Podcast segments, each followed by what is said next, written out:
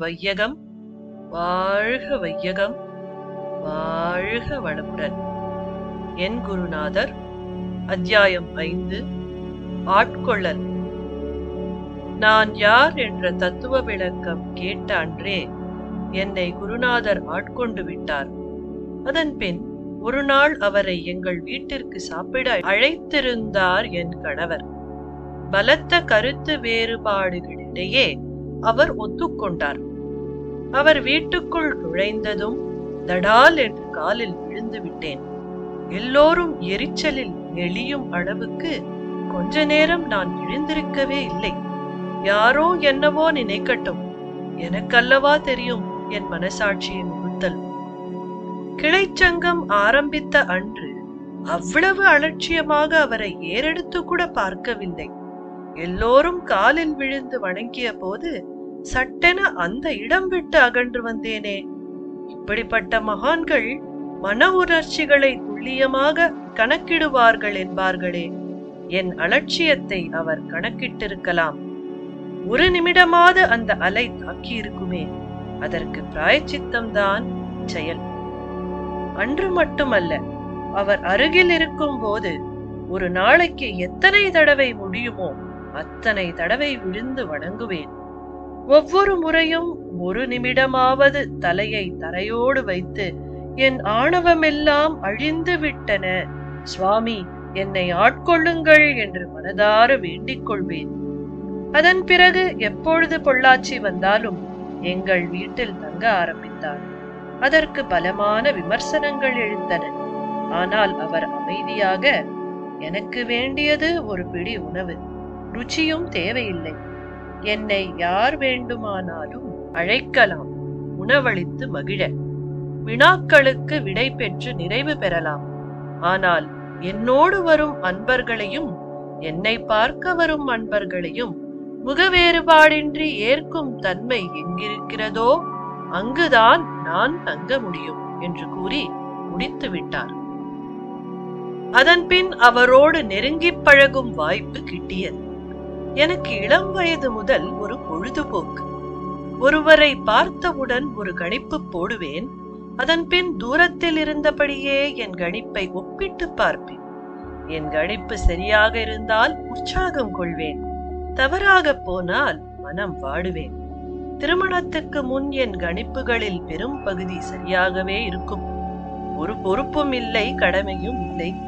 நெருங்கி பழக வேண்டிய அவசியமும் திருமணத்துக்கு பின் என் கணிப்புகள் பெரும் பகுதி தவறாகவே இருந்தன. அப்படிப்பட்ட தவறான கணிப்பு தான் நான் சுவாமிகளை முதலில் பார்த்தபோது போட்டது.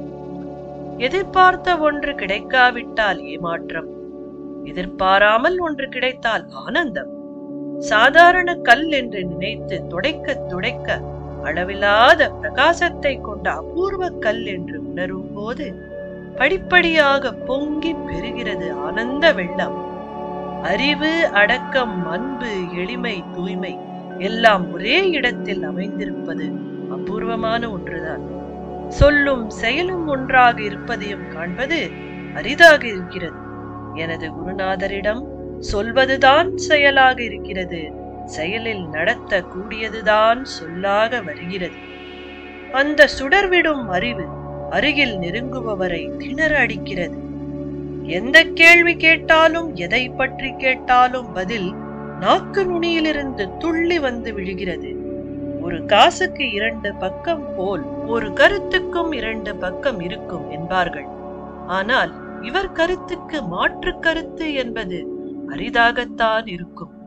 ஏனென்றால் இவரது அணுகுமுறை இதுவரை நாம் அறிந்த எல்லாவற்றிலும் நேர்மறையாகத்தான் இருக்கிறது. புரட்சியை விட திரட்சியில்தான் நம்பிக்கை வைத்திருக்கிறார். கேள்வி கேட்க வேண்டும் என்று கூட இல்லை. கேட்க வேண்டும் ஆனால் எப்படி கேட்பது என்று மனதுக்குள் தயங்கிக் கொண்டிருந்தாலும் சிறிது நேரத்தில் அதற்கான பதில் ஏதாவது ஒரு வழியில் வந்து சேரும். எதையும் மறைக்க வேண்டும் என்று நினைத்தாலும் முடியாது. கண்டுபிடித்து விட்டேன் என்ற இருமாப்போ? இந்தா பிடித்துக்கொள் தண்டனையை என்ற சீரலோ அவருக்கு இருக்காது என்றாலும் கண்டுபிடிக்கப்பட்டு விட்டோம் என்ற பரிதவிப்பே நமக்கு தண்டனையாக அமையும். ஒருமுறை சுவாமிகளின் அருமை மகள் உமா பழனி செல்ல வேண்டும் என்று விரும்பினார். அமெரிக்காவாசியான அவர் நம் நாட்டு சித்தர்களை பற்றி நம்மை விட அதிகம் தெரிந்து வைத்திருக்கிறார். போகர் சமாதியை நேரில் பார்க்க ஆசைப்பட்டார். சுவாமிகளின் ஆசியோடு நல்ல முறையில் தரிசனம் செய்துவிட்டு போகர் சமாதியில் அமைதியான தியானம் முடித்து நிறைவோடு திரும்பினோம்.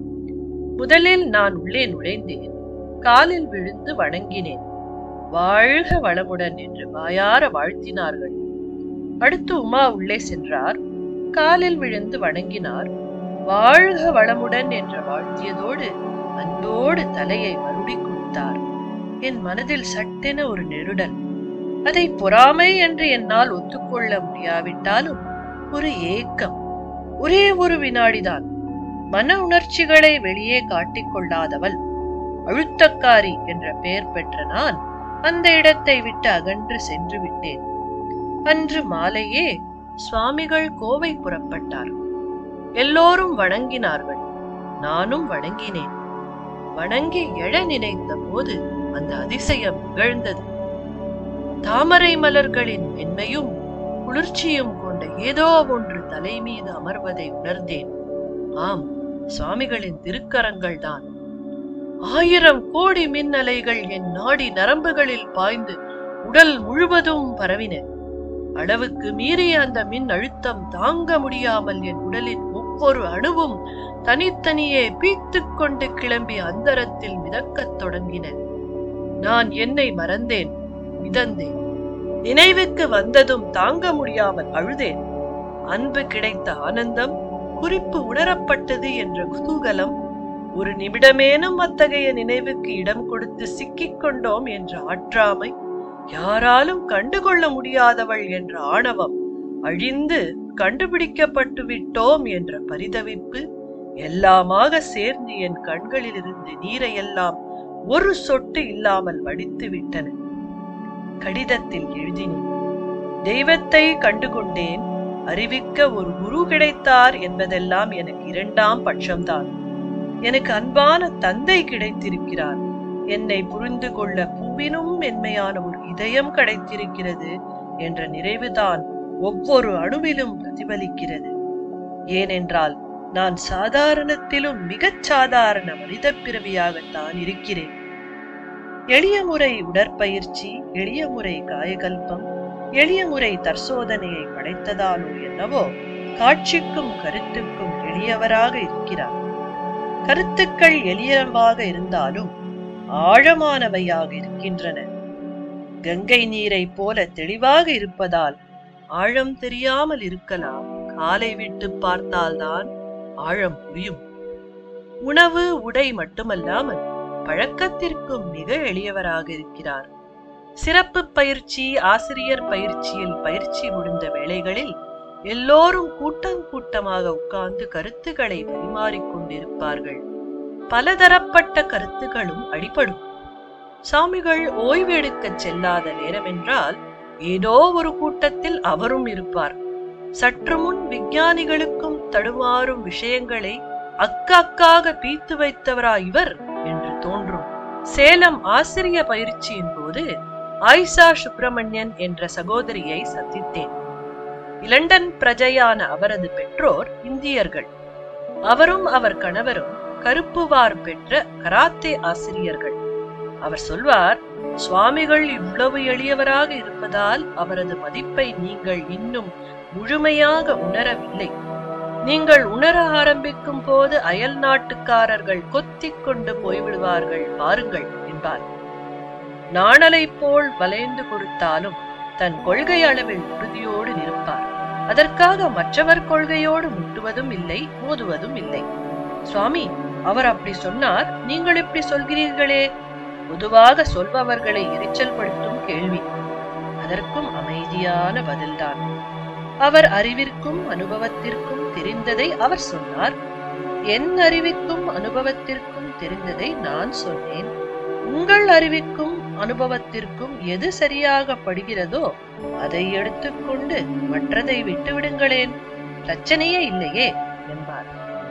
விளம்பரத்தையும் ஆடம்பரத்தையும் அறவே விருப்பவர் என்றாலும் சமீப காலத்தில் மற்றவர்களின் வற்புறுத்தலால் அதை அனுமதித்திருக்கிறார். இந்த விளம்பரம் ஆரம்ப காலத்தில் அதாவது சங்கத்தை வளர்க்க வேண்டும் என்ற ஆர்வத்தில் தானே பணமும் கொடுத்து உறுப்பினர்களை சேர்த்துக் கொண்ட அந்த காலத்தில் கிடைத்திருந்தால் இந்த சங்கம் இன்று உலகெங்கும் ஆள் போல் படர்ந்திருக்கும். இந்த விளம்பரத்தாலோ என்னவோ தமிழ்நாட்டில் இப்பொழுதுதான் மக்கள் இவரை தெரிந்து கொள்ள ஆரம்பித்திருக்கிறார்கள். ஆயிரத்தி தொள்ளாயிரத்தி எழுபத்தி ரெண்டு தில்லியில் இவர் சந்தித்த பின் சொற்பொழிவாற்றிய ஈவே கி. சம்பத் அவர்கள் தில்லியில் இவருக்கு இருக்கும் வரவேற்பை பார்க்கையில் இவரது சொந்த மண்ணில் இவரை பற்றி ஒருவருமே தெரிந்து கொள்ளவில்லையே என்று வருத்தமாக இருக்கிறது என்று குறிப்பிட்டிருக்கிறார். எவ்வளவு கூட்டம் சேர்ந்தாலும் எவ்வளவு நிகழ்ச்சிகள் ஏற்பாடு செய்தாலும் எவ்வளவு பேர் எவ்வளவு உயர்த்தி பேசினாலும் அவர் பழைய சுவாமிகள்தான். ஆரம்ப காலத்தில் தனி ஒரு மனிதராக நின்று சங்கத்தை நிற்கச் செய்ய அரும்பாடுபட்ட போது கை கொடுத்த அனைவரையும் அதே அன்போடு நினைவு கூர்கிறார். பெயர் பரவ பரவ புதிது புதிதாக சங்கங்கள் கிளைகள் தோன்ற தோன்ற ஒழுவு ஒழிச்சல் இல்லாத நிகழ்ச்சிகள். ஆறு மாதம் வெளிநாடுகள் ஆறு மாதம் இந்தியா என்று பம்பரம் போல் சுற்றி கொண்டிருக்கிறார். இந்த எழுபத்தைந்தாம் வயதில் ஒரு பிடி உணவை உண்டு. அவர் சுற்றும் சுற்றை பார்க்கையில் மனம் கரைந்து விடும். இதனால் அதிகம் பாதிக்கப்படுபவர் சகோதரி உமாதான். சுவாமிகளை கவனிப்பது ஒன்றையே தன் வாழ்வின் நோக்கமாக கொண்ட அவர் சுவாமிகளின் சாப்பாட்டு நேரம் ஓய்வு நேரம் ஆகியவற்றில் வரும் குறுக்கீடுகளை கண்டு துவண்டு போய்விடுவார். சுவாமிஜி உங்கள் உடல் நலம் நன்றாக இருந்தால் தானே உங்கள் சேவையை செவ்வனே செய்ய முடியும்? அதை கொஞ்சம் கவனிக்க கூடாதா? என்று மனம் வெதும்ப கேட்பார். அவர் புன்முறுவலோடு சொல்வார் பிறந்து இத்தனை காலம் சமுதாயம் என்னை ஆளாக்கி இருக்கிறது உணவு உடை மற்றும் எனக்கு வேண்டியதையெல்லாம் கொடுத்த சமுதாயத்துக்கு நான் கடன் பட்டிருக்கிறேன் அந்த கடனை திருப்பிக் கொடுக்க இயற்கை எனக்கு இந்த வழியை காட்டியிருக்கிறது. தனி ஒரு மனிதனாக நின்று இந்த சக்கரத்தை மெல்ல மெல்ல சுற்றி வந்தேன். இன்று பலர் கூடி அதன் வேகத்தை அதிகப்படுத்தி இருக்கிறார்கள் இன்னும் கொஞ்ச நாள் இந்த வேகம் தடைபடாமல் பார்த்து கொண்டால் பின் அது தானே சுற்றி கொள்ளும். வேகத்தை நிலைநிறுத்த கொஞ்சம் அதிகப்படியான முயற்சி தேவைதான்.